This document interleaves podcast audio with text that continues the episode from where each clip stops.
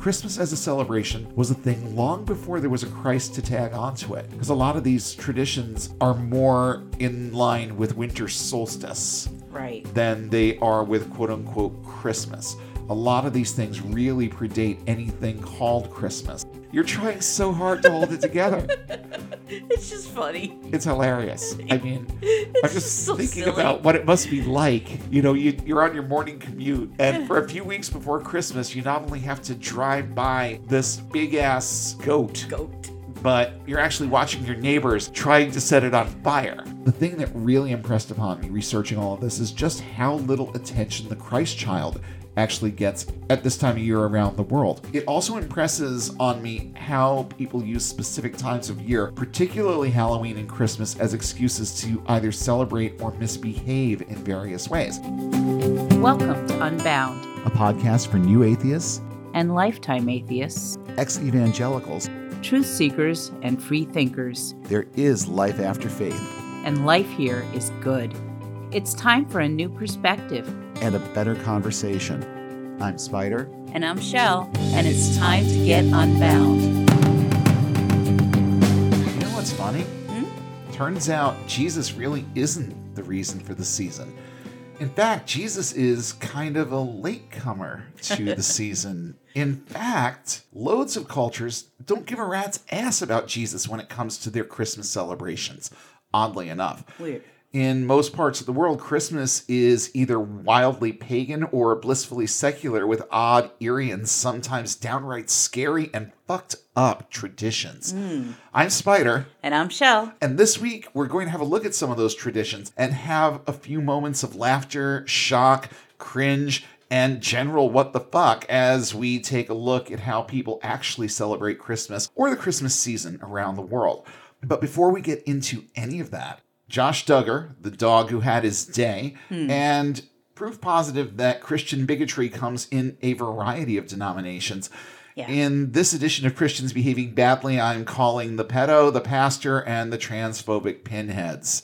Yes. Shell, it's all yours. Okay, well, first up, in It Couldn't Happen to a Greater Asshole news, former reality TV star Josh Duggar was convicted Thursday, December 9th, of downloading and possessing child sex abuse images on his work computer. Yes. Yes, so happy about that. Oh yeah. Oh, my Yeah, God. This is this is a good day. It's a good day. Merry day. fucking Christmas, asshole. Yeah, right. A federal jury in Fayetteville, Arkansas found the 33 year old Duggar guilty on one count each of receiving and possessing child pornography. He faces up to 20 years in prison and fines of up to $250,000 for each count when he's sentenced. So just 20 years. Yeah. He's getting off light. Well- when when you consider okay, for this one thing, okay. But when you consider the type of person that he Yeah. is and the other things that he's done with his life thus far, locking him away for 20 years seems light. Yeah. At least it does to me. Yeah, but I mean, the minimum is five, so he's at least going away for five years. Yeah. So, That you see that's the problem because at that point he could get out. yeah. Here's hoping. Yeah, Here's hoping that they teach this asshole a lesson. he needs one. His parents certainly didn't give him any. Nope, that's very true. He pleaded not guilty in April to charges of receiving and possessing child pornography. Federal prosecutors contended that Duggar downloaded a Linux partition on the laptop to circumvent computer software that monitors internet use. His activity was found in connection with an undercover investigation involving a file sharing program, the U.S. Attorney's Office said. Investigators geolocated the computer to Duggar's car lot and then matched the timing of the image downloads to times that Duggar was at the lot. Uh-oh. yeah. Uh oh. Uh oh. This includes times when Duggar was the only paid employee on the lot, the prosecutor's office said. Evidence presented to the court included logs of Duggar's internet use, which including downloading the images, sending personal messages, and saving pictures. Also, a family friend testified that Duggar had confessed to her about his previous molestation activity. Although they tried to keep this person and the evidence from being included in the trial, they were citing pastoral privilege.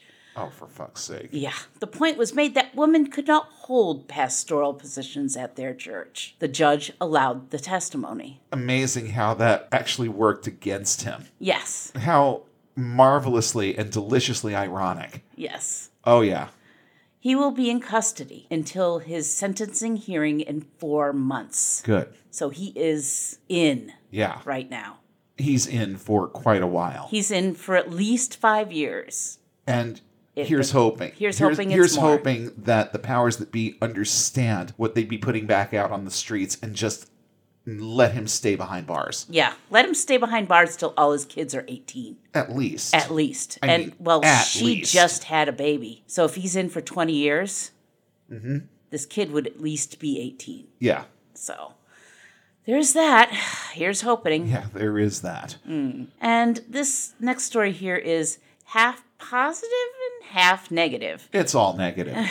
I mean, no. just think about it. I mean, I understand it starts out well. It sounds good at the beginning, but folks just just wait for it. Folks just get Just wait for it. Yeah. Pastor Craig Duke of the Newburgh United Methodist Church um, wanted to show his daughter, who had recently come out as pansexual, and other members of the LGBTQ community that he wanted to be a true ally to them and was working to make that happen.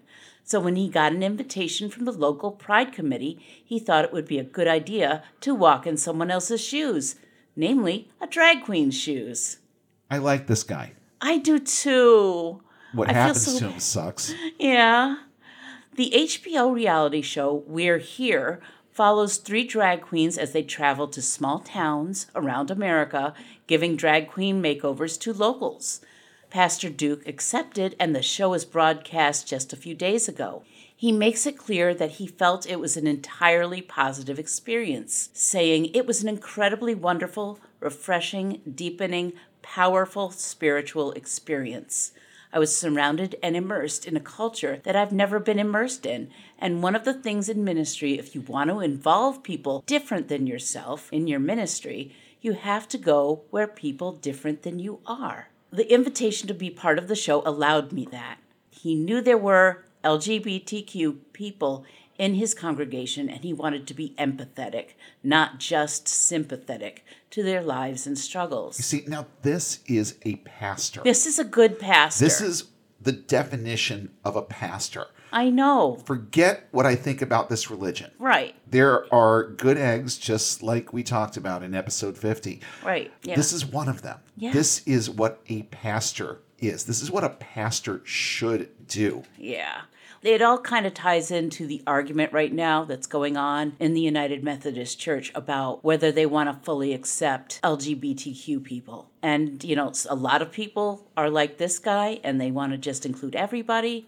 And some people are like these people.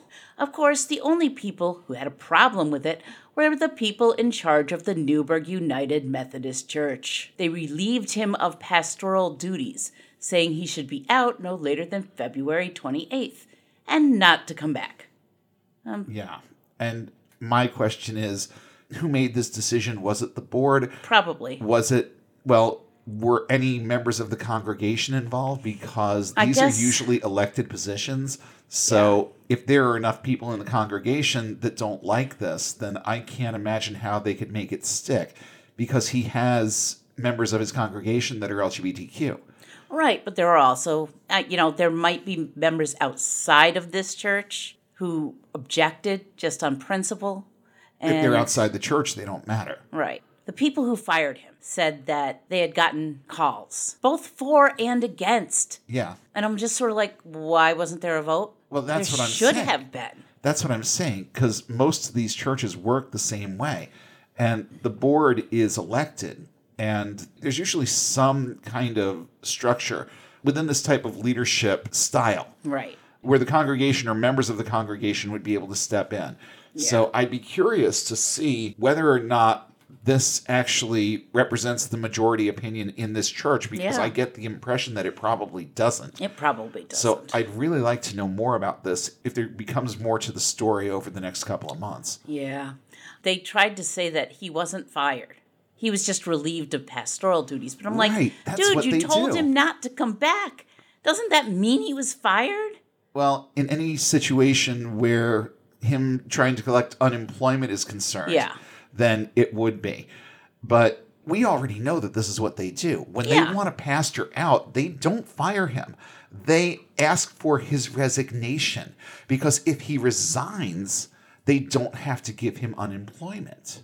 Right, but he didn't resign. He didn't resign, and they didn't fire him. They just quote unquote relieved, Relieved him, him of, of pastoral, pastoral duty. duties. So does that mean that he still gets his salary? They relieved him of duty. They asked him to leave, but they didn't fire him. Right. It looks like a Milton situation. He's just going to keep getting a paycheck. yes, he'll get like a, I think it was a greatly reduced paycheck until the 28th of February. Right. At which time he would be fired. Fired. Right? I mean, Permanently that- relieved of his pastoral duties. Yeah. I mean, dress a pig in a prom dress, it's still a pig. Yeah. They fired him, pure and simple. The um, article on Friendly Atheist said there's nothing about it on the church website. It's like they hope no one notices. Right. And that's what made me think Yeah. that the congregation might have more say about this yeah, they might. than they are comfortable with them having. Otherwise, why wouldn't there be information about this at this point? Right. Right now, the pastor and his wife have a GoFundMe. It's already gotten like $46,000 just in the few days that Cool. it's been active. Good. But really, it's nice to know that God's love is conditional and based on the requirement that you hate all the same people as He does. Always has been. Yeah. And with that, just want to let you know that our Patreon is active at patreon.com slash unbound podcast network. If you have just a little bit of money that you can throw our way during this most wonderful time of the year, we would be more than happy to do really good things with it in the upcoming year. We are approaching 100 episodes on this show. This Yeah. is really, really exciting. That is cool. And we could use your help to keep things going for another year and to just start making things better over time. And yes, it's just a couple of weeks before Christmas. I know there's plenty of people out there who are just flat busted broke at this point. And if that's you, that's fine. As always, I'm just going to put out an appeal for you to give us those likes, shares, five star ratings. Make sure that uh, you tell someone new about us this week and talk about us whenever you can Yeah. because that's how people learn about podcasts and that's how podcasts grow. So anything that you can do to help us out in that regard is equally appreciated. But if you have the means to help us out financially, we could really use that. And again, it's patreon.com slash unbound podcast network to go and make your pledge. And we thank you in advance for at least considering it. And we want to say thanks to everybody who comes out week after week, who has been supporting us from the beginning. And just the momentum things have been showing over the last couple months Yeah. is really, really, really encouraging. It looks like people like the movie episodes. Yeah. They're doing really, really well. Dogma did really well and is continuing to do well. And we've got more. We've got more lined up. We haven't discussed what the next movie is going to be yet. I'm trying to decide whether I want something light or something heavy. I'm leaning in either the direction of The Apostle, which is really, really heavy, mm-hmm. or possibly something along the lines of Saved, which is kind of heavy, but with a funny edge to Yeah. it.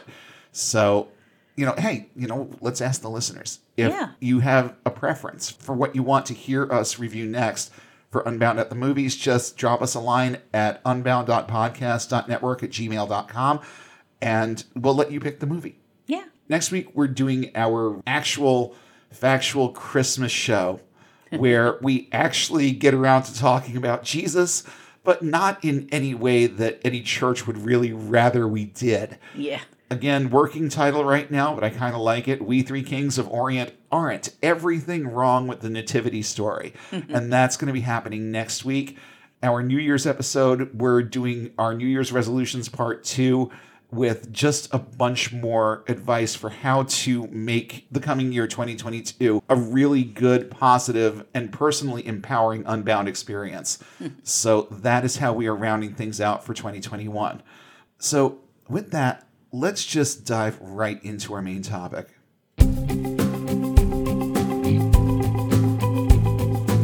So, weird and wild Christmas traditions it is. And yeah, there are some what the fuck moments ahead, folks. Is it just me, or are there more dark, scary traditions tied to Christmas than there are to Halloween? Really? In a lot of places, Christmas is just like the Halloween after Halloween. and since we're talking about Halloween and things associated with Halloween, how about a Christmas demon? Let's Yes. talk about Krampus. This is one that pretty much everyone knows or at least has heard of, whether or not they know the real story or not real story, whether or not they know the story as it's been told about him for however long this has been hmm. going on. You're not going to learn it in a horror movie. I'll get to that in a sec. But Krampus originated in Central Europe. His name comes from the German word Krampen, which literally just means claw. He is described as a half goat, half demonic monster. And his entire purpose and reason for being is to punish naughty children at Christmas time. So he is the companion of St. Nicholas, and in a lot of traditions, St. Nicholas or Santa Claus has a specific companion or entourage of companions. Right. So in this tradition, this is who comes along with Santa Claus. Mm-hmm. It's this goat demon Yes. who exists for basically doling out punishments of varying degrees. Right. Now, the legend is believed to have originated in Germany, but Krampus has also been identified as the son of Hel, who is the Norse god of the underworld. Hmm. Krampus became associated with Christmas at the same time that Christianity was beginning to gain a foothold in Western Europe. So at that point, the Catholic Church was a little bit dismayed Yeah. at how this Krampus thing was starting to besmirch the name of Christmas. They tried to have the whole thing banned, and they were not successful because here we are in 2021 and still talking about him. Tradition tells of Krampus and St. Nicholas arriving on December 5th. You see, this was what I was talking about. Yeah. We did our episode on Dogma last Yeah. week, and that episode dropped on Krampusnacht Yeah. and that was December 5th. And I'm I was thinking to myself, if I didn't have my head quite so far up my ass and have everything else going on in my life that I had, then we would have done this episode last week as a little homage. But, you know, as I've said many, many times just in the last week alone, better late than never. Yeah. You know, it's getting done. Yeah. Uh, there's there are a lot of better late than nevers going on in my life right now. I'm just, gonna leave that right there. So tradition tells of Krampus and Saint Nicholas arriving on December 5th, not on Christmas. That word translates to Krampus night, and that's when Krampus and Saint Nick go around and either reward good children with presents or punish naughty children by, according to most traditions, beating them with sticks or switches. Some of the more extreme versions of the myth actually have Krampus eating the children or literally carrying them to hell in a basket. So, and you actually see that's the the image that you see the most. Like on the Krampus cards. Yes. Yes. On cards that feature him, he usually has a basket on his back with a kid in it. Yeah. So, yeah. Then on December 6th, also known as St. Nicholas Day, children either awaken to a bunch of fun gifts or a bunch of welts. Yeah. Doesn't that just sound warm and fuzzy?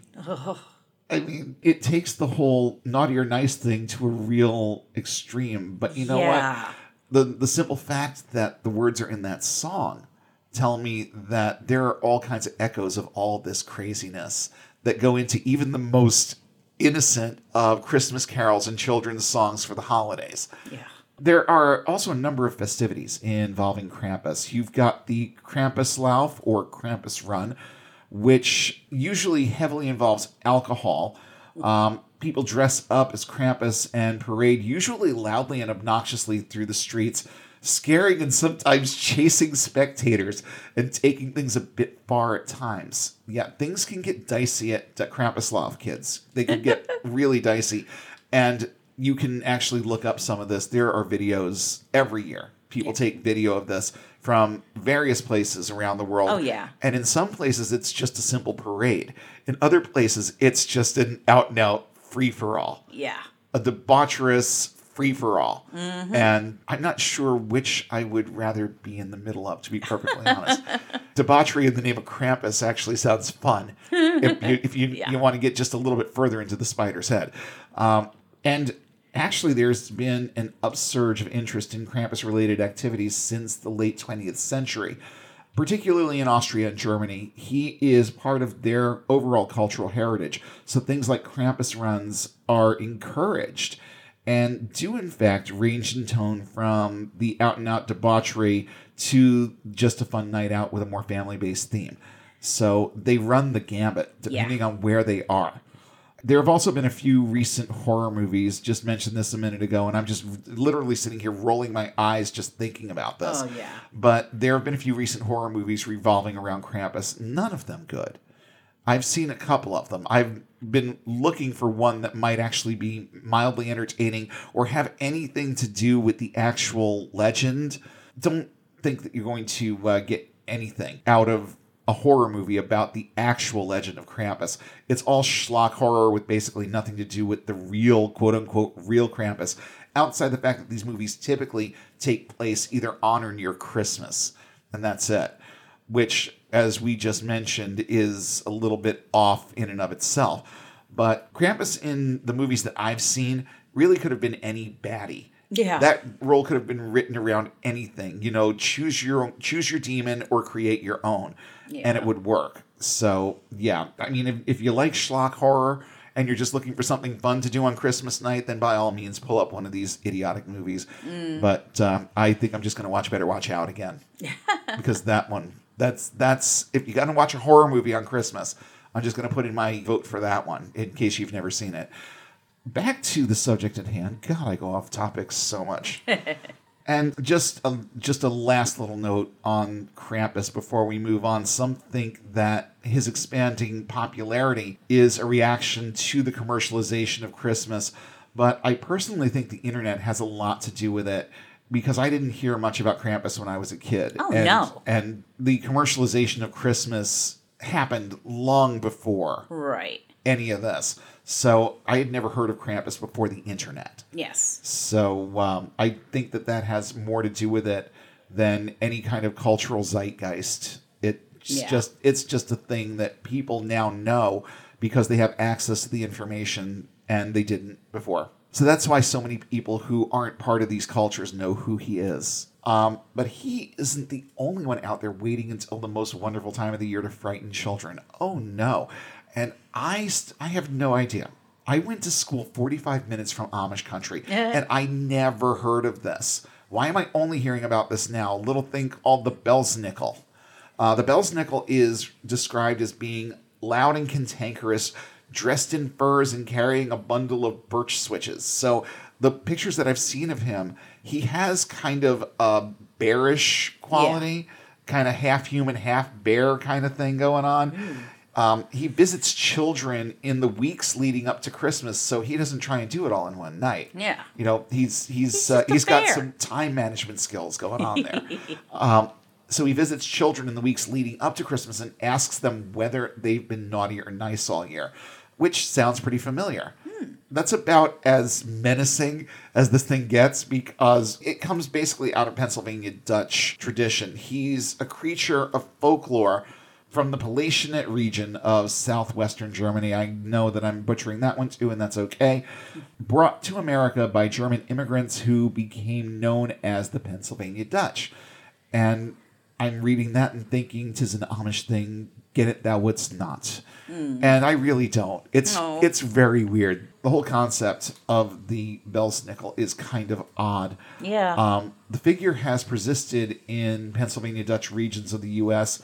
and has spread a bit into the wider culture, particularly with organizations celebrating the rural lifestyle at Christmas time. So he's a rural man bear. okay. Well, you know that's where you want to be if you're a bear. I guess, you know, does the Belsnickel chip in the woods? That's what I want to know. You're just rolling your eyes, No. not saying a word in response to that one. Um, another interesting tradition is Knecht Ruprecht. Knecht Ruprecht is St. Nicholas's most familiar attendant in Germany. Here we go, another sidekick. another sidekick for Yes. Santa. basically.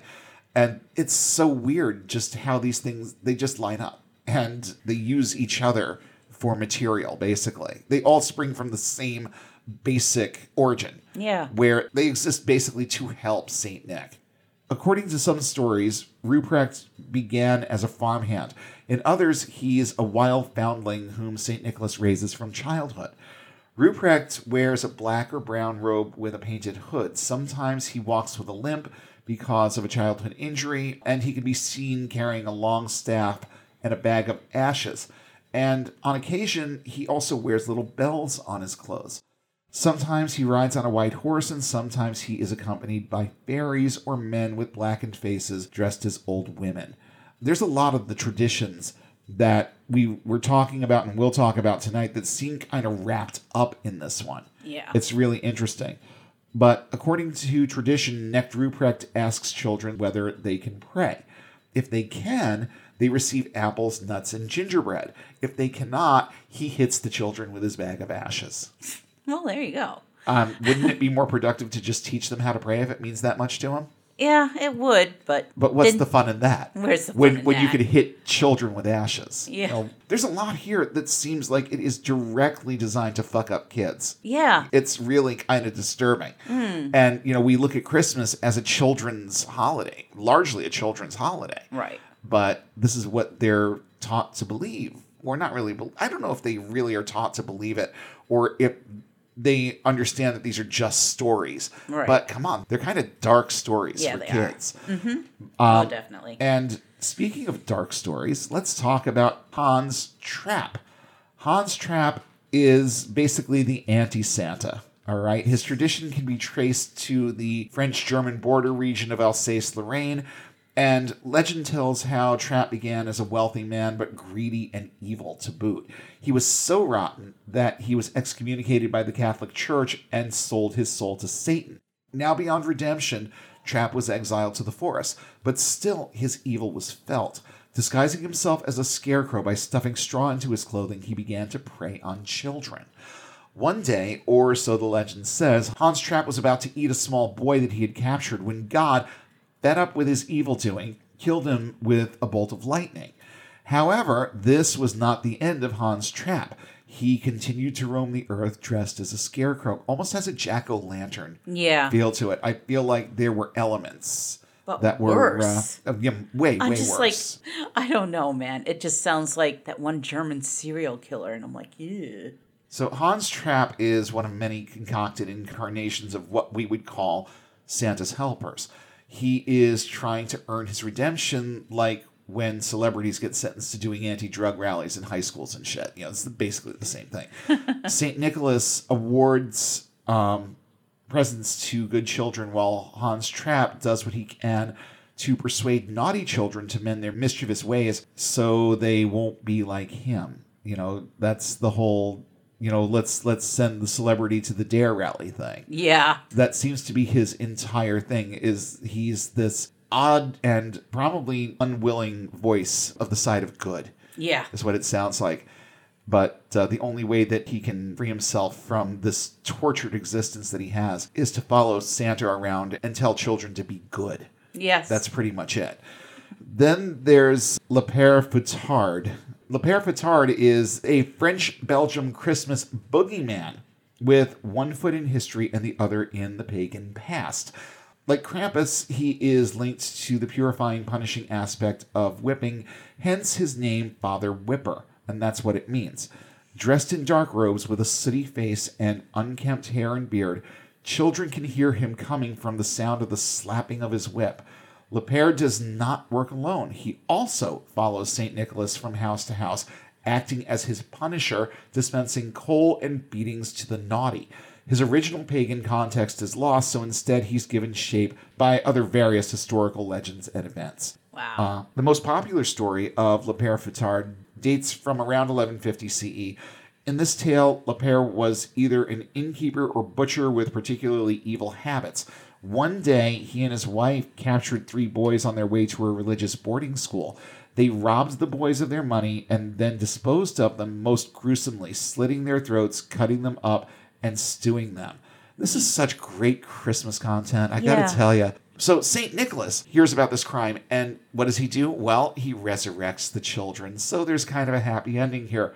On seeing the miracle, the evil innkeeper repents, and and then he as legend has it, he either volunteered to help St. Nicholas's penance or else was forced by the saint to assist him every Christmas, punishing the bad while the saint rewarded the good. Other more historically verifiable events explain Le Père's dirty face. In 1552, the northeastern French city of Metz was under siege by the forces of Charles V, the Spanish king, and the Holy Roman Emperor. The anger of the citizens led them to make a likeness of the emperor and drag it through the city streets and burn it.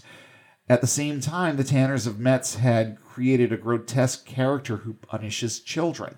The two separate effigies somehow married themselves together in the popular mind and became incorporated into the role of Le Père Fouettard. So wow. now that they've listened to me drone on for a little while about some of this craziness, you've got a couple things you want to talk about. We're going to kind of switch it up a little bit. So I decided, well, why the hell not? Let's let Shell talk about the spider. So, yes. what have you got for us on that?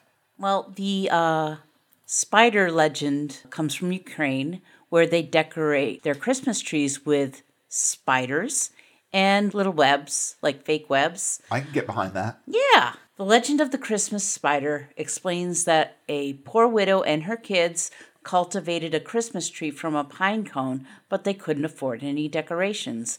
Then on Christmas morning, they woke up to see their tree blanketed in cobwebs, which sunlight transformed into gold and silver. That's kind of neat. You see, yeah. that's not creepy. That's that's, that's kind of heartwarming. Nowadays, trees across Ukraine are decorated with little spider ornaments called pavuchki and fake spider webs, which is said to be the origin of the sparkly tinsel that shimmers at Christmas time all around the world. In Ukraine, spiders are also considered to bring good luck for the coming year. So, the one positive story that we have tonight revolves around a spider. Yes, I thought you would enjoy that. I did, as a matter of fact. I came across that in my research too, but I figured let's let you tell that one. Yeah, it's cute. Next on the list is Frau Perchta. Frau Perchta is a witch who comes to see who has been naughty or nice.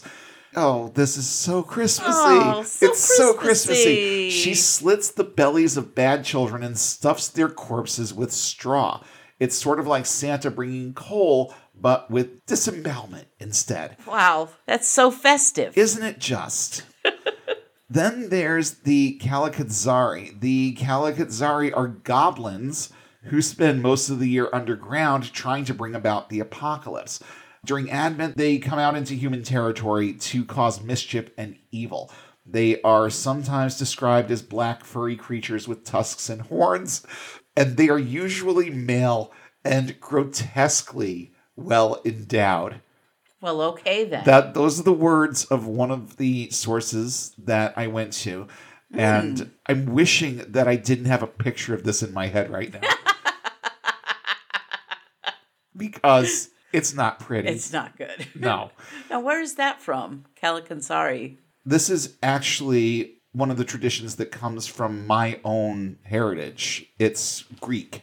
Yes. So I'm very Greek. I mean, you you listen to a word like Kalakansari, what else could it possibly be? Really? Then there's the La Befana. Despite the classic long hook nose, warty skin, and soot covered appearance, La Befana is Italy's much beloved witch who flies on her broom on Epiphany Eve. That is the night of January 5th, which is still, if you listen to the Catholics, it's still the Christmas season. Yes. Slipping candy into the stockings of good children and leaving coal or a stick to naughty ones. According to the legend, when the wise men were on their journey to find the baby Jesus, they invited this industrious old woman to join them. She declined because she felt she had too much house cleaning to do yet shortly regretted her decision and set off to find them, visiting children along the way. Like St. Nicholas, it's common to leave treats out for La Befana, although she prefers cookies and a small glass of wine. Of course. She's my kind of witch. Yeah. Um, and there's, I mean, there's just, there's so much more. Yes, there's so much more here. But before I yammer on more, I want you to talk about the Icelandic ones. So yeah. uh, let's uh, let's talk about the Yule lads and the Yule cat and all that happiness. Yes, the Yule lads. Icelandic kids don't just get one Santa Claus, they get 13 mischievous trolls roaming the country in the fortnight before Christmas. Like Snow White's seven dwarves, each of the 13 Jolasavinar, Yule lads, has his own personality, including doorway sniffer, spoon licker, sausage swiper, candle stealer, curd gobbler, and the ominously named window peeper. Each takes turns visiting children who leave th- their shoes in the bedroom window, dropping off presents for the good kids and rotting potatoes for the bad kids. Sounds lovely. And they come each night during the 13 days before Christmas to visit. Now that's that's kind of it, it's odd, It's odd. but not really uh, not really sinister. No, no. There's like a whole family with these Christmas traditions too, because the Yule lads are the kids of like a pair of giants. Okay. So these are their children. So it just And the keeps Yule expanding cat- outward and outward. I know, and their Yule cat and the Yule cat is their pet. Okay. And of course, since it's a cat, I had to include it. Meow. The Yule cat. He's a huge and vicious cat roaming the countryside, and when he comes across someone without new clothes at Christmas time, he eats them. Well, that's awesome. And it's kind of weird. According to Wikipedia, though referred to as an ancient tradition, written accounts of the Yule Cat have only been located as recently as the 19th century. The threat of being eaten by the Yule Cat was used by farmers as an incentive for their workers to finish processing the autumn wool before Christmas. The ones who took part in the work would be rewarded with new clothes, but those who did not would get nothing and thus would be preyed upon by the monstrous cat. The cat has alternatively been described as merely eating away the food of ones without new clothing during Christmas feasts. So they kind of watered it down just a Yeah, little bit. Yeah, just a little because it's like the thought of being eaten by a huge and monstrous cat is not exactly merry. No, it really isn't. But now you posted something on this one a Yeah. couple of weeks ago, and I had kind of a what the fuck moment. but uh, talk to us about is it Mari Lwyd? Mari Lwyd. Okay. It is Mari Lwyd. From what I know about Welsh language, every letter is pronounced, but they might not make the sounds you're expecting. Right. Yeah. So this tradition is from Wales, and the earliest known mention is from the 18th century. The name Mari Lwyd means gray mare and is part of a wassailing tradition from Christmas to Twelfth Night. The Mari Lwyd consists of a horse's skull on a stick with colorful ribbons for mane and glass eyes, and a sheet for the performer to hide under as they go from house to house. Mari Lwyd is accompanied by several other characters, such as a leader and Punch and Judy, traditionally all played by men. Okay. The men would carry the Mari Lwyd to local houses where they would request entry through the medium of song. The householders would be expected to deny them entry again through song, and the two sides would continue their responses to one another in this manner. If the householders eventually relented, then the team would be permitted entry and given food and drink. This exchange was often punctuated by rude rhymes and silly excuses for why Mari Lwyd could not come inside. This exchange was known as pwnco. It would often start with a request by Mari Lwyd to come into the house, but the replies would often be insulting. Eventually, the household would relent and invite Mari Lwyd inside for food and drink. The horse would run around and generally make a ruckus. And when alcoholic beverages were provided, you can imagine what these guys were like by the end of the night. Oh, I'm sure, but it sounds like fun. It does sound it's like, like fun. you go. It's like a door to door rap battle. It is. It's like you just have a rap battle with a ghostly horse. Yeah. And- I mean, it does actually sound like fun. If someone showed up at my door as Mary Lou, I'd play. Oh yeah. I'd totally play. Oh yeah. Some people like spend a lot of time coming up with rhymes because you got to answer in a song, Right. basically rhyming. Um, and a lot of uh, a lot of different villages in Wales have their own horse skull that they use. So there's one more here. I'm having a hard time just wrapping my tongue around it. So Yeah, I'm since not exactly- you researched it, maybe you have a better idea of how to pronounce this. Not really. It's it's from the region of Catalan in Spain, so it's probably a dialect. This is a section on the Caganer and Caga Tió. Okay. These are two traditions from the region of Catalan in Spain. First, the Caganer, a Christmas statue that is often included in nativity scenes. He is usually far from Mary and Joseph and the manger, located in a quiet corner. He is depicted as a peasant wearing the traditional red cap, and he's also in the process of pooping. Okay, then. The name El Caganer literally means the pooper.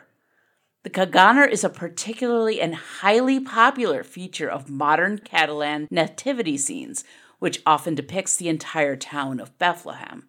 It is believed to have entered the nativity scene by the late 17th or early 18th century during the Baroque period. These days, often the Caganer is in the likeness of a celebrity or a politician. Why the pooper? The Caganer, by creating feces, is fertilizing the earth. According to the ethnographer Joan Amades, it was a customary figure in nativity scenes in the 19th century because people believed that this deposit symbolically fertilized the ground of the nativity scenes, which became fertile and ensured the nativity scene for the following year, and with it the health of body and peace of mind required to make the nativity scene with the joy and happiness bought by Christmas near the hearth. Placing this figurine in the nativity scene brought good luck and joy, and not doing so brought adversity. I really think they're overthinking some kid taking a shit in a corner. Yeah, it is kind of weird. It's very There's a weird. lot of scatological type of traditions in Catalan, That's- and these yeah. are just two. You know, so I, I've heard this. It's I didn't know so they were strange. all from basically the same place. yeah, these two are from the same place. It's very Okay. strange. The cagatillo is a log that has a face drawn on it and like little legs holding it up in the front, and he has a blanket over what would be its backside. The children will feed it for several weeks with like fruit and nuts and stuff. Okay. And the log is entreated to defecate on Christmas Eve and magically produces candy and presents for the children, which will appear under the blanket over the backside. So it's shit's presents. Yes, and the children hit the log with sticks if it doesn't give enough. When it is done, it will give a clove of garlic or sardines, and then it is thrown in the fire. There's even a song that goes along with this tradition. Does there have to be though? Hey, man, it's their tradition. But yes, this is some of the lyrics. Some? These are some. Some. There are more than one verse. There are more than one verse, but I figured I'd have mercy on you. Yeah, pinch it off after one verse. Poop log, poop nougats, hazelnuts, and mató cheese. If you don't poop well, I'll hit you with a stick. Poop log. it's just I, so I have nothing else to say here. It's Okay. so strange, but there is a It lot. It probably makes more sense in Spanish, or at least sounds better in It Spanish. It might sound better in Spanish. It is kind of a weird song. Okay, I'm casting my vote for craziest thing that I've heard yet tonight with this. Yeah. A log that shits presents Yes. after being fed a diet of fruit and nuts for several weeks. Yeah. Okay. All right. You know, I've, I've heard Stranger Things. I can't think of any just now, but I've certainly heard Stranger Things. And speaking of Stranger Things, let's take a look at just a few more. I found a couple of websites that had a bunch of whether they are popular or just weird ass traditions Yeah. that center around Christmas. And all of them, just like the ones that we've already gone through, completely Jesus free. But a lot of the same ones show up in Yeah. multiple sources. I Oh, yeah. a lot of the ones that we have already talked about get a little one paragraph treatment in this list too. It's in the show notes, but I just thought that it would be fun to uh, to go through some of these and just how odd, very very odd they are. Like this one from Estonia. There is a tradition in Estonia for the entire family to sit in the sauna together on Ah, Christmas yeah. Eve before going to church. Why? I mean, there, there's really no context for that, just that it's a thing that they do. Yeah. And that probably is the beginning and end of the explanation for it. Yeah. Then you've got, and now I feel like I'd heard of this one It was kind of a memory jogger, but still very, very odd. Have you ever heard of this hide the pickle thing? Yeah. Okay. Yeah, only from the lists, though. I've never heard of it otherwise. Oh, okay. So I'm not alone. No, you're Okay. not. It says that it's not uncommon in the US for families to hide a pickle in their Christmas tree. I have never known anyone, unless they just didn't tell me it was there. I know of no one who has ever participated in this particular one. It's believed that the tradition came from Germany, but as far as anyone can actually tell or trace it back, it really didn't. So this probably is some asinine American thing. Yeah, probably. It probably is. And apparently, it's not a tradition anywhere else. This is not something that's known outside the United States. Weird. So they hide a pickle. In the morning, children search for the pickle. And the child that finds the pickle receives a special gift because why the hell not? Oh, God, this one. This is so nasty. In Greenland, they have this delicacy called kiviak. Oh, You're wincing. You know what I'm talking about? I've heard it before. I don't remember what it is. well, you're about to find out. Oh, good. Okay, it's basically the body of a seal stuffed with the carcasses of around 400 very small cute birds called auks. Oh, God. Now, this whole thing is then left out for anywhere from 3 to 18 months. Some of these people are serious. They start this a year and a half in advance. Ugh. They have to squeeze all the air out of the carcass of the seal, Mm. and the look on your face is priceless. I just got to say, Just- it, this is one of those instances where I wish that we were a video podcast. Okay.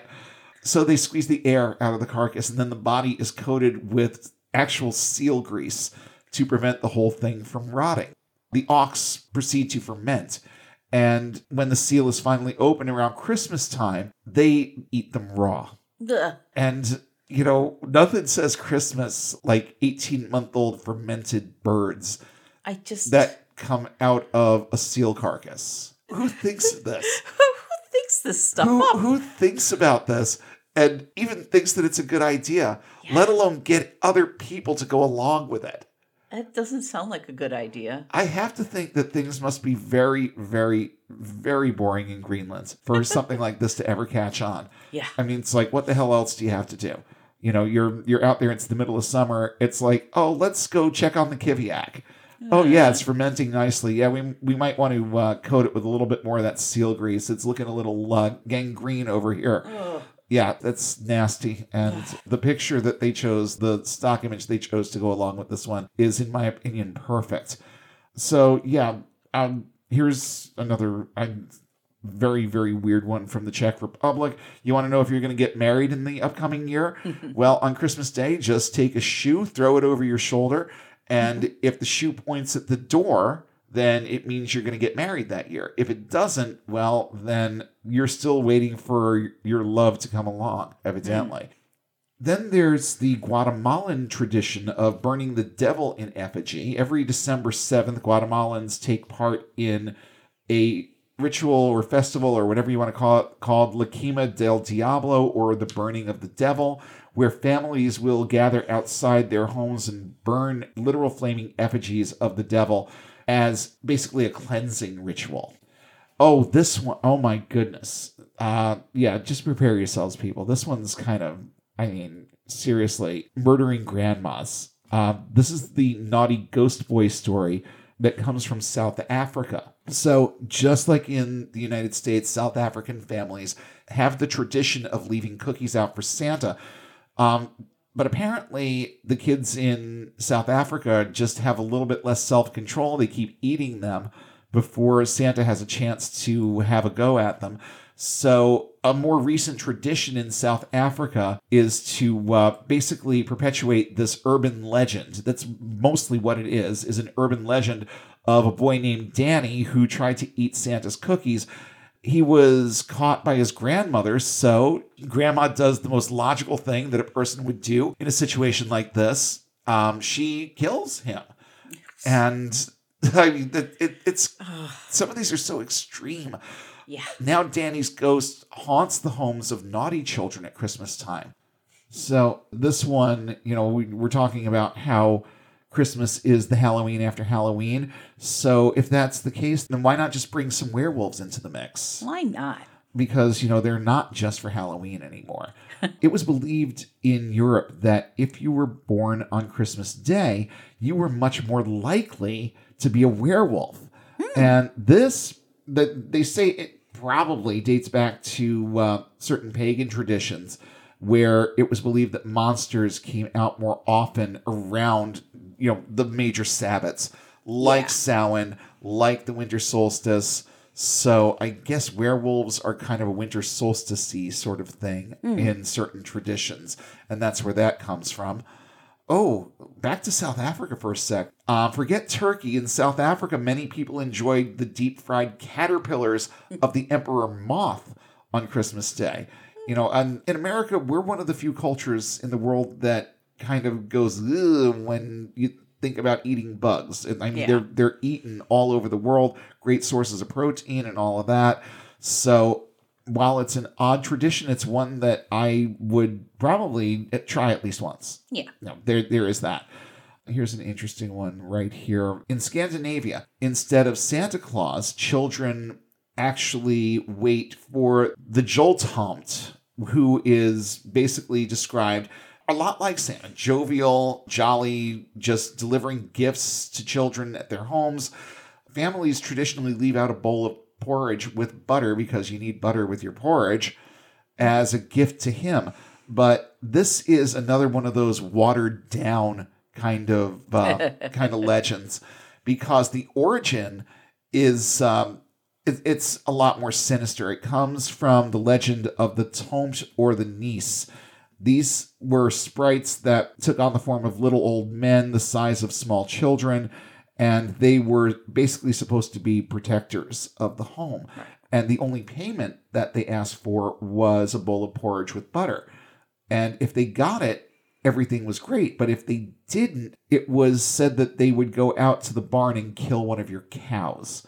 so this that's is not good. it's it's kind of an agricultural better watch out Christmas Yeah. kind of story. Now in Portugal, I like I actually like this one. This isn't creepy. It's, it kind of has a Day of the Dead kind of feel to it. Right. In Portugal, the Christmas morning feast is called Consoada. It's a lot like Christmas meals elsewhere in the world, but the one difference with this is that in Portuguese homes, they set places for the souls of the dead, just like there are empty places at the table for uh, Day of the Dead. And they will leave places and even make plates Yeah. for their departed loved ones. This is basically the same thing Right. has the same basic purpose to it. Oh, and those lovable little elves that you hear about uh, being Santa's helpers, they're Yeah. hard at work all year long in the North Pole making toys for children. Well, guess what? In some Germanic traditions, the elves were depicted as being more mischievous. Yeah. They were tricksters that were every bit as likely to cause havoc as they were to do anything good, like make or leave toys. and since we were talking about the debaucherous aspect of some of the Krampus traditions out there, hmm. well, apparently Santa doesn't need Krampus for a little debauchery of his own. For years in New York City, there's been this thing called SantaCon, oh, which yeah. is an infamous pub crawl that has actually now spread to a lot of different places. Yeah. It originated in New York City, and now these things happen everywhere. So, what exactly is SantaCon? Basically, it involves a bunch of drunk idiots dressing up like Santa and running around the city Yeah. Wreaking and havoc. yeah, wreak, wreaking all kinds of havoc, descending on like every bar they pass. There's a lot of that going on, and there are people that don't like it because it spoils the illusion of what Santa is for kids. Which you know I can sort of kind of get behind, but I can also get behind adults having a little adult fun once in a while too. Yeah. And this, I mean, it may seem a little obnoxious, but it's mostly harmless. And I mean, when was the last time that you heard about trouble at the Santa Con? You know, it- these aren't these aren't things that uh, that make the news. And as if SantaCon wasn't enough, Philadelphia has its own version of this Oh, dear. that they call the running of the Santas. And just like SantaCon, it involves thousands of people dressed up like Santa getting together, getting pissed up drunk, and just wreaking havoc across the entire city. Huh. But here's the thing the running of the Santas at least has the virtue of being a fundraiser. Yes. And they raise money for local charities by doing this. So I feel like there are worse ways to raise money for a charity yeah. than something along the lines of a Santa Con. Oh, so let's talk just for a sec about uh, the Abominable Snowman. You know, before the whole Rudolph the Red-Nosed Reindeer Christmas special, there really wasn't any kind of tradition around the Abominable Snowman that Right. had anything to do with Christmas. He got tied to Christmas because of that. So of course, the Abominable Snowman is another iteration of the Yeti or Bigfoot myth. Um, he's described as a monstrous half man, half bear type of creature whose origin story comes from the Himalayas. And there are people who actually, just like Bigfoot, believe that he's out there, that he's been out there for a long, long time. I don't know how long these people think these creatures are supposed to live, but there are people out there who definitely believe in the Abominable Snowman. I think I'm going to end off with this one on this list the giant flaming goat. you know, no, you heard me right. You heard me right. In Gavel, I guess, Gavel, Gavel, Gavel, Sweden, you know, uh, my pronunciation, I'm just giving up on the whole damn thing tonight. But every Christmas, the people in this town in Sweden erect a giant statue, a giant straw statue of a goat. So, kind of a Wicker Man sort of feel going on here, but much, much, much more contemporary because this only dates back to 1966. Yeah. Um, and it came about because the local government wanted to create this whimsical, fun new Christmas tradition. But there was a problem. For the first year of this, they picked a very flammable building material. So, uh, Yeah. So yeah, straw is going to go up pretty damn quick, people. And you know, in other news, water is wet and fire is hot. Mm. Speaking of fire, Yeah, speaking of. So now there's this tradition in this town where people actually try to burn down the goat. they don't succeed every single time, but for 35 out of the last 50 years, the townspeople have celebrated Christmas with this gigantic flaming goat. You're trying so hard to hold it together. it's just funny. It's hilarious. I mean, I'm just so thinking silly. about what it must be like. You know, you, you're on your morning commute, and for a few weeks before Christmas, you not only have to drive by this big ass goat, goat. but you know you're you're actually watching your neighbors trying to set it on fire. So I guess the point here is that Yeah. over time they've learned how to make it just a little bit more flame retardant, and so it's Wow. now the challenge to burn down the goat. Yes. So, Okay. you know, I've heard of worse things. I've heard of Stranger Things. Um, I've heard of Stranger Things just tonight doing this episode. And there's, I mean, there are so many. And I, again, I got another list for you that's linked out in the show notes. But how about the tradition in Japan Hmm. where Christmas isn't really even a thing per se? No. But there's now a tradition in Japan that revolves around having KFC Yeah. for Christmas dinner or, well, Christmas Eve dinner. And this goes back a long way. I had no idea I didn't how either. long ago this started, but I was just, I, I was, I was little. It was 1974. And KFC at that point, still calling itself Kentucky Fried Chicken, had gone on this festive marketing campaign in Japan. And the, the slogan Kentucky for Christmas really caught on. And it's been a national tradition ever since. And uh, no, Christmas is not a national holiday in Japan, but this is, you know, the beginning and end of what it means for a lot of people in Japan. Yeah. Is okay, it's now what they tell us is Christmas Eve. Let's head to KFC. I wouldn't want to be a worker Oh my at gosh. a KFC in Japan on Christmas Eve. I would need therapy by the time it was done. Now, this one I had heard about when I was a kid only because I had family that briefly lived in the Netherlands, and they did a decent job of kind of assimilating into the local traditions, mm. mostly because they had young children. Yeah. And these were the things that the kids looked forward to there. So mm-hmm. I learned this whole tradition about leaving shoes Yeah. by the fireplace. Mm-hmm. And as the story goes, you can do this for several days heading up to Christmas. It's not just a Christmas night thing.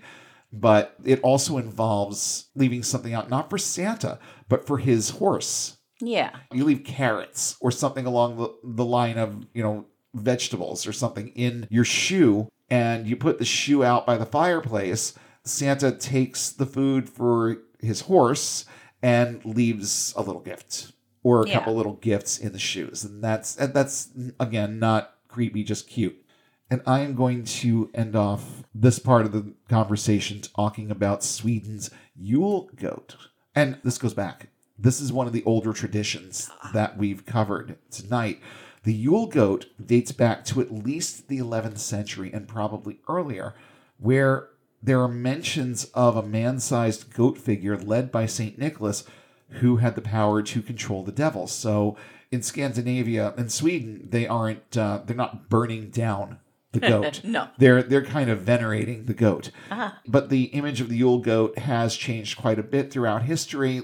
For instance, in the 17th century, it became popular for young men to dress up as the goat and then just run around town pulling pranks. Yeah. So, I mean, I, you see the, the merging of Halloween and Christmas Yeah. yet again.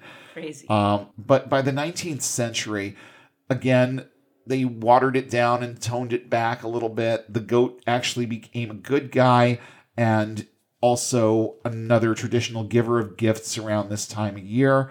But today, in terms of what you're going to see in 2021, the man goat is no longer, and the Yule goat has taken its place.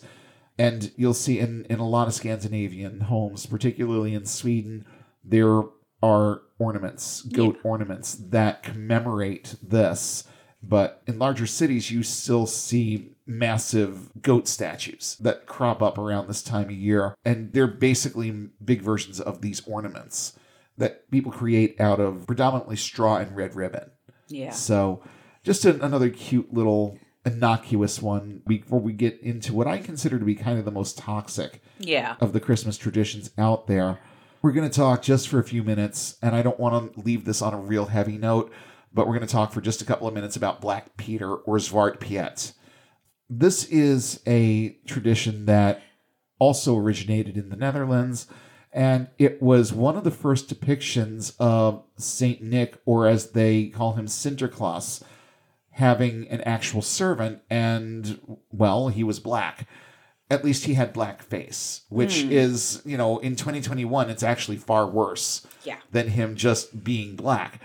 And here's uh, just a little something from the Wikipedia on Black Peter. According to a long-standing theory, first proposed by Karl Meisen, Zwart Piet and his equivalents in Germanic Europe were originally presented as one or more enslaved demons forced to assist their captor.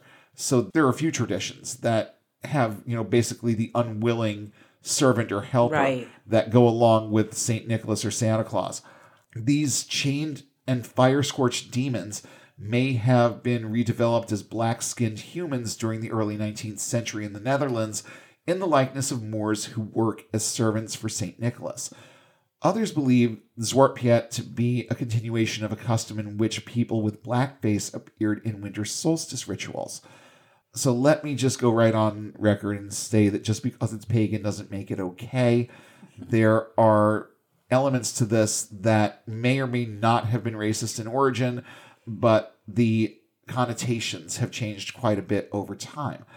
Black Peter and Sinterklaas both had more menacing personae at their inception, both being benevolent to good mannered children and antagonistic to ill mannered ones. In fact, some traditions have Black Peter doing a lot of the same things that are associated with Krampus, particularly beating naughty children with reeds.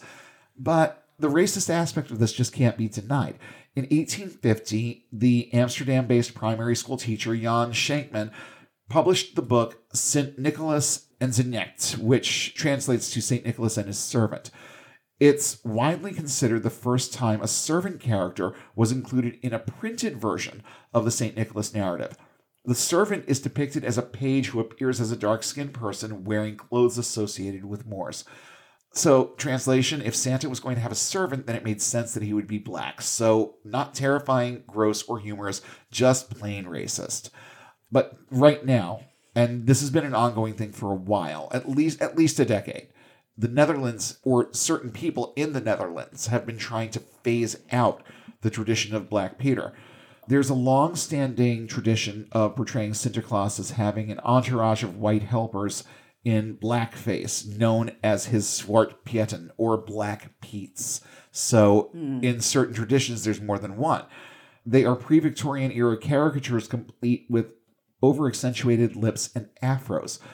For a long time, this has just been tolerated because it's quote unquote tradition. But many are beginning to see that this is an image whose time is up. There's a great article from Time magazine about this that I'm not going to delve into in depth, but suffice it to say that it showcases quite well the difference between how white people see certain things versus how black and really any non Caucasian person sees them.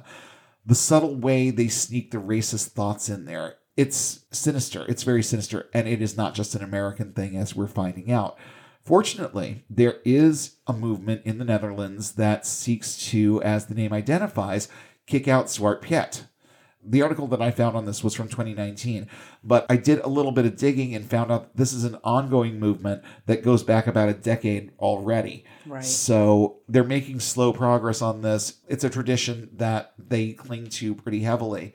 But, you know, a lot of people are starting to understand that it's one of those traditions that really just needs to take a back seat at this point. Yeah. And there are different versions of his story because I've also heard stories about Black Peter being the one that whips the children with reeds. You mm. know, they he puts a bag over them and beats them with a stick or something along those lines if they've been naughty. So Right. more along the lines of Krampus's role Right. but in more recent traditions he's kind of been or he's been like um, the best way that i can think of to describe this is he's part of a band of blackface clowns. They're bumbling buffoons that run around in blackface. And you know what's more socially acceptable in 2021 than that? I mean seriously. So, you know, not to put a dark cloud over the stuff that we're talking about tonight, it's just one of those things. And I, le- I saved it for the end just for the purpose of making the point that just because it's tradition doesn't mean that it needs to be part of the equation anymore. Right. We're kind of in wind down mode here. And traditionally, I add some kind of final thought to what we're talking about at the end just to sum things up and give you some kind of valuable takeaway. This week, I think that the message here is about the same as last week. Don't take things that have any kind of religious tie in too seriously. Christmas as a celebration was a thing long before there was a Christ to tag onto it, because a lot of these traditions are more in line with winter solstice Right. than they are with quote unquote Christmas. A lot of these things really predate anything called Christmas. It's just that Christmas is a term that has permeated so many cultures now that we look at these things as quote unquote Christmas traditions, but they're all quite pagan in origin. The vast majority of them are anyway. The traditions that encompass this time of year are not now, nor have they ever really been about peace on earth and goodwill toward men. In fact, some of it steers directly into the realm of child abuse when you think about it. Uh, yeah. Um, I do find it interesting how many of these traditions have better watch out qualities about them. You know, warnings about living upright lives and behaving ourselves if we don't want to get thrashed with reeds, devoured by goat demons, or succumb to grandma's murderous tendencies over things like missing cookies. It's all marvelously over the top and actually meshes well with the God loves you, but if you don't accept Jesus, he'll fry your face off message of the gospel of grace. It also impresses on me how people use specific times of year, particularly Halloween and Christmas, as excuses to either celebrate or misbehave in various ways.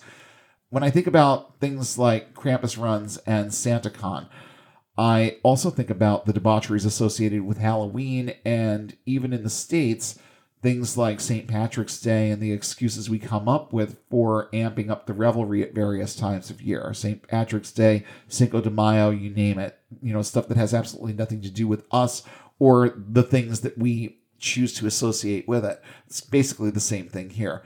But the thing that really impressed upon me researching all of this is just how little attention the Christ child actually gets at this time of year around the world. In Japan, Christmas is an excuse to snarf some KFC, and I'm guessing that that's most of what they know or understand about it. And where is Jesus in the sea of Santas carousing the streets and tainting children's idyllic view of Santa Claus? The answer is simple. He's part of a specific culture that focuses on him at this time of year. Just like Krampus, the Belsnickel, Hans Trapp, and all the rest, they have their own cultures that focus on them. In America, we're bombarded by Jesus, Jesus, Jesus with a liberal smattering of traditions that have a lot more to do with pagan traditions tied to winter than they have to do with Christianity. Spend Christmas in other parts of the world, and it's like, Jesus who? Which to me is all for the better. And just so I can punch it at the end, because Lord knows I cannot figure out a way to end an episode any other way, broadening our horizons and learning about how other people view and approach things like Christmas makes us, in my opinion, more well rounded. It makes us smarter, and it has the ability to make us laugh, gasp, or cringe depending on the tradition. But most of all, it helps us see just how small a player Jesus really is in most cultures at this time of year. And the smaller he becomes in our experience of things, the easier it is to get and stay unbound. Enjoyed this episode of Unbound. Show topics are chosen based on their timeliness, relevance, and social impact. Have suggestions for future topics? Email us at unbound.podcast.network at gmail.com with all your comments and feedback. Please don't forget to like, share, and throw a few five star ratings our way, and follow us on all major social platforms. And don't forget to hit subscribe if you haven't already. Links to our social pages, as well as a full list of cited sources in today's episode, are listed in the show notes, available at our website, getunbound.org get-unbound.org. That's get-unbound.org. If you value this resource and would like to see it continue, please consider supporting us on Patreon at the link in the show description. And be sure to check for new updates every Sunday when we'll come together again and take one more step toward getting and staying unbound.